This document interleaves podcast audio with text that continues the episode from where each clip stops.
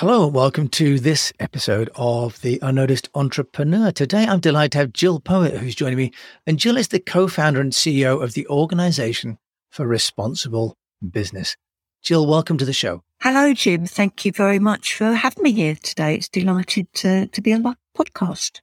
Well, it's fantastic because you're doing a lot of great work on really helping companies to be responsible and to play their part in society. So tell us, how does it matter? Why does it matter for a company to be responsible when it comes to getting noticed? Well, we always use the phrase doing good is, is good for business.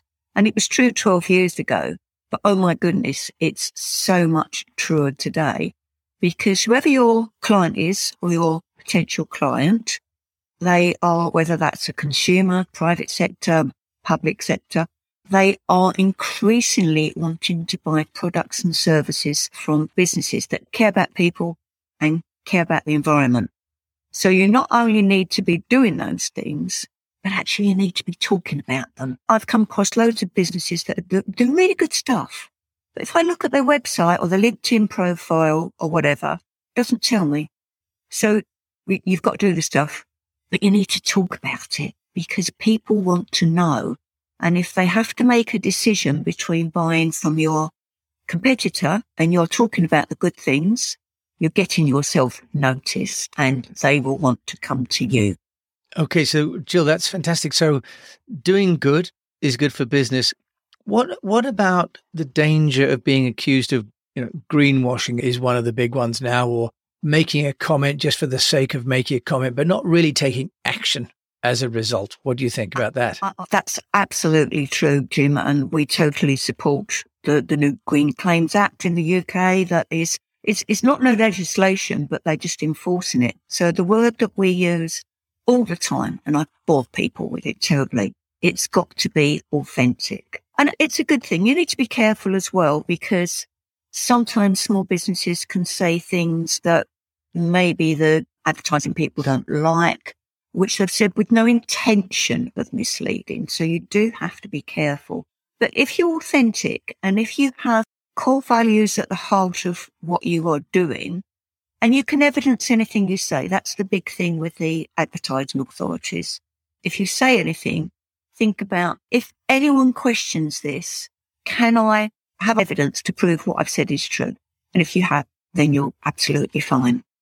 So, Jill, being authentic is obviously important and being genuine. And I've read about how in America now brands have to take a position on certain issues, for example, like Black Lives Matter.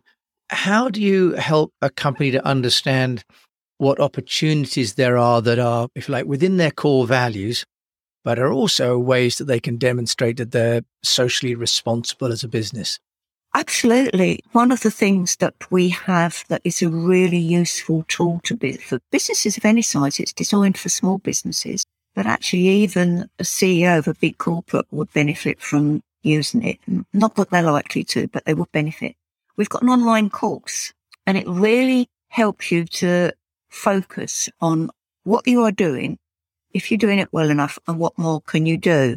We talk about people supporting their people. You, if you've got employees, uh, and we work with a lot of sole proprietors who haven't got any people, but they collaborate with other businesses. So your people, if you've got people, your local community, that sort of supply chain impact where you might impact the lives of maybe indigenous people that you never meet, but you still need to be thinking about it. And of course, your environmental footprint and supporting your local community. So all of those things. And if you're a small business, you have to be aware and thinking about these things. So you can't necessarily do a lot in every area. Small businesses have only got a limited amount of capacity.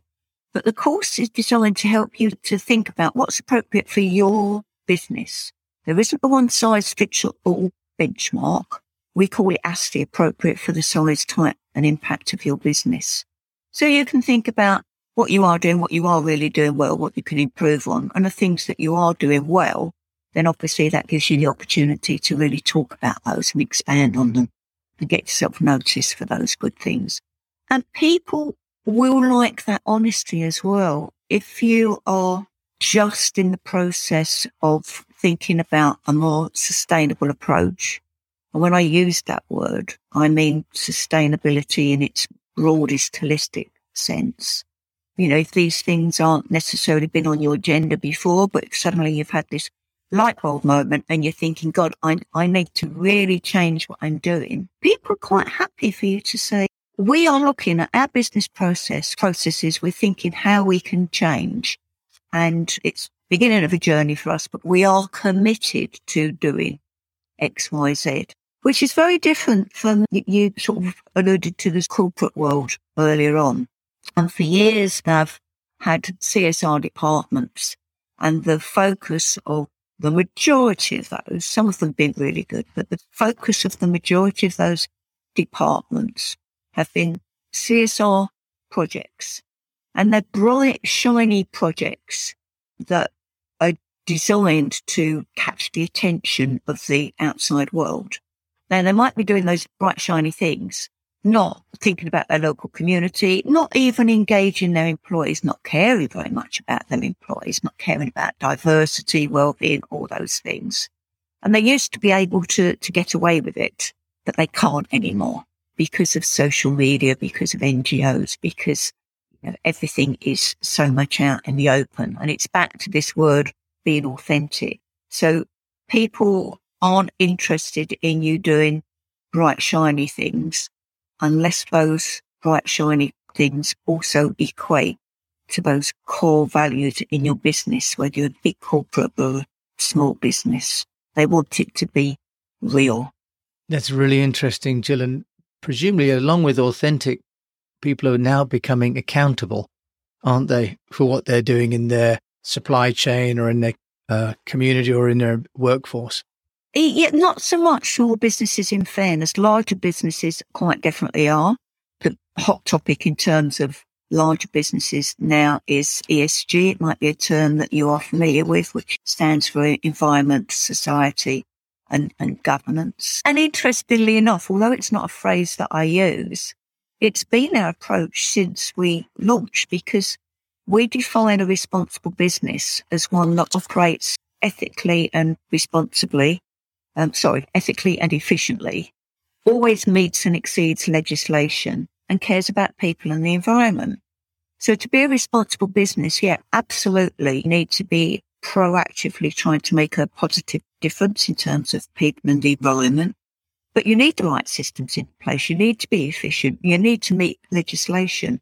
And unless you're doing all those things, you're not a responsible business. And that package together actually is pretty much what ESG is. So we've been doing it for 12 years, long before it was sexy or had a specific name.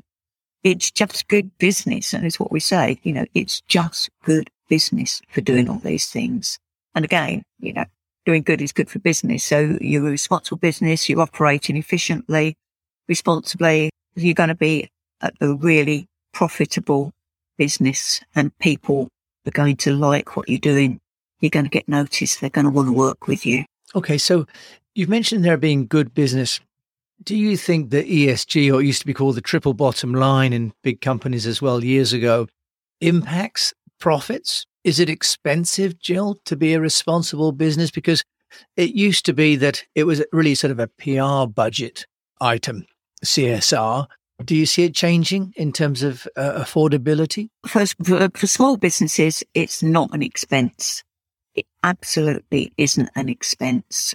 I had a conversation once. I was given a training session and there was a lady that worked with, I won't name the organisation, but it was a charity that did the same sort of thing, but in the corporate world. And I said to this group, now, if you were going into a small business, suppose they were, I don't know, eight or 10 people, and you wanted to talk about corporate social responsibility, what sort of budget do you think they would need to have? And this was several years ago. We went around the table and there were various budgets and there were always a budget. And I said, well, no, actually, you do not need any budget at all when you are doing corporate social responsibility as a small business properly because it's about core values. It's not necessarily about those projects. Yes, of course, if you have some funds that you want to put into that and to do things that's great. Or if you want to do things such as cause marketing, where you'd be involved with an organisation such as B1G1 or Work for Good, where a, a, a percentage of your turnover or profits, whatever way you want to do it, goes to a good cause. That's great if you can do that, but actually you don't need a budget. You don't need to think of it in terms of what you can do. And, and even on environmental things, you can start by doing no cost, low cost things and then ring fence, fence the money that you are saving. If you want to maybe consider buying new equipment or something like that is going to be um, more environmentally friendly. And quite often as well, there are ad hoc schemes across the country where you might get some funding to, to support any purchases um, that will help you be more environmentally friendly. Yeah. I will just add with that, uh, it, it can be complicated because we've all heard the big drive for things like, you know, buy an electric car, buy an electric car. If you're going to change your car or your business vehicle anyway, it needs changing, then yes, absolutely. But if you have a car that hasn't got particularly high emission impact, reasonable miles per gallon, and you don't do a lot of mileage, the most environmentally friendly car you can have is the one that you have already got because people don't understand the uh, carbon that's embodied in the building of such vehicles and such equipment. Um, so you have to be very careful that you have to do the right things, but don't just get carried along the sexy wave and the, you know, stuff that's out there that makes you think, yeah, got to do that. It's a bit of thinking really about sometimes. But really, uh, very interesting. I say in the same way, I suppose that kindness doesn't cost anything, does it, to other people? Responsible business doesn't have to cost anything. It's a mindset and approach. And can I ask you, Jill, about how you think that impacts the employees and getting new people to work for you? Because one mm. part is the sales angle, but what about in mm. terms of getting engagement with potential and new employees?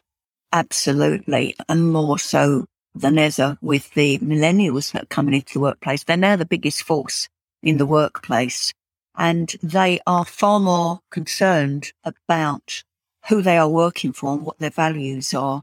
And we have got several of our more recent members in the last couple of years have actually walked away from really good careers with a good salary, all the perks, etc., etc., um, because the company's ethos doesn't feed their souls, and they've come away and they've started their own business to do things the way they want to. Um, and, and several of them, which I absolutely love, it excites me so much. Front and center of, you know, you look at their websites and they'll be saying, we will only be, work with ethical business or values based businesses, whatever phraseology they use. But they, they talk about their own values and we want to work with like minded people. And that is really driving this whole agenda forward. And you know what? Several of them have been, and I haven't, you know, this has come from them.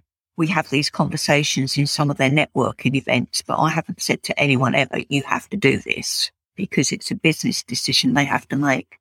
And some of them have been a bit wary of doing it. It's a big step to take to really niche down your potential client profile. And every single one of them are, are absolutely flourishing.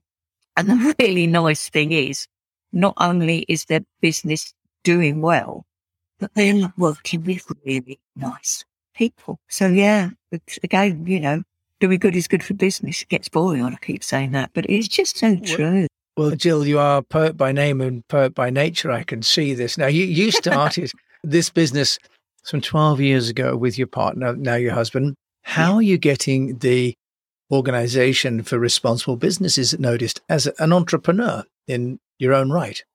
It's very much like any other business, to be fair. We have to talk about what we're doing, the, the purpose behind it, our values, opportunities like coming on a podcast with you, Jim, are always very welcome.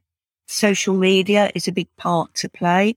I personally like LinkedIn, so I'm quite happy on LinkedIn, but I've got someone else who does the rest of our social media because I hate it. But it is important, so you have to know what platforms are there for you and things like blogs. Look at your website on the About Us page don't have the ubiquitous, we've been in business for 20 years and can provide the best ever service and products because everyone can say that. What makes you different? What makes you stand out? What makes you get noticed? Your values will help you get noticed. And these are all the things that, that every business needs to think about and drive forward. And it's the old story, isn't it? Sometimes when you're really busy, well, two things. When you're really busy, you forget to do that because you're too busy. Or conversely, if trade is really bad, you haven't got much money, so you don't do some of the things that you should do. But you need to get that going permanently always make sure that you're out there and you've got the focus. Apply for awards. We won an award recently, which we were absolutely thrilled with. And it's, you know, whatever you can do that works for your business that fits in well with your business. I will just say be very careful. Certifications are great. We offer obviously membership of all. This is a good way to, to get yourself noticed. We have also got a course and certification options starting from something quite basic to a really robust evidence based certification. But when you're looking at any sort of certification or membership or don't just go badge collecting, make sure that it, it has real value because if it hasn't, if you've just collected something where you ticked a box, people can see through that. So right, authentic. Come back to being authentic. Do you have one example, Jill, of let's say your favorite responsible business activity from maybe one of your members? Do you like to share? My favorite responsible business activity. Do you know that's really so hard to, to say because we have so many great members doing so many interesting things. So many of the millennials have got a, a particular focus on the environment and we've got uh, a lot of um, copywriters.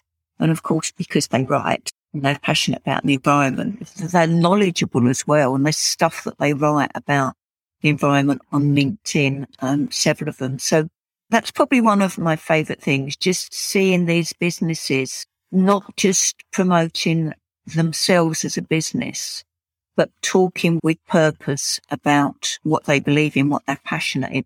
I, will give you a, a, big example of one of such ladies. She's more of a marketer, general marketer than a copywriter. And she'd made the decision to not so much come out of the corporate world. She'd already got her own business, but change her client base. So she wasn't so much focusing on corporate clients.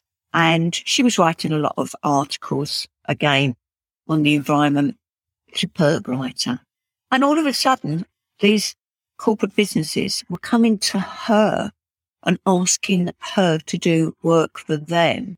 And they were businesses that previously would never have wanted her in the door because she'd been saying, no, I'm not going to, you know, you've got to do this, you've got to do that. I'm not going to talk about this because that's not genuine. And then now they're saying to her, I want you to work for us because we want you to show us what we need to do so that we're doing it properly. We really want to be sustainable, but we know the message has got to be authentic. So yeah, that's probably a good example. So it's a bit of a generalization, but that's a, a real business that had that experience. Jill Poet, the co-founder of the Organization for Responsible Businesses here in the UK. Thank you so much for sharing your passion and for what is a genuinely great course. Thank you for coming with me, Jim James, on the Entrepreneur Show today. Thank you, Jim. It's been an absolute pleasure. Thank you for your time. It's been a pleasure and inspiring. Thank you. You've been listening to Jill Poet. And of course, as always, I will put all of the details of Jill in our show notes. You've been listening to me, Jim James, on the Unnoticed Entrepreneur Show. Thank you so much for listening. And in the meantime, keep on communicating.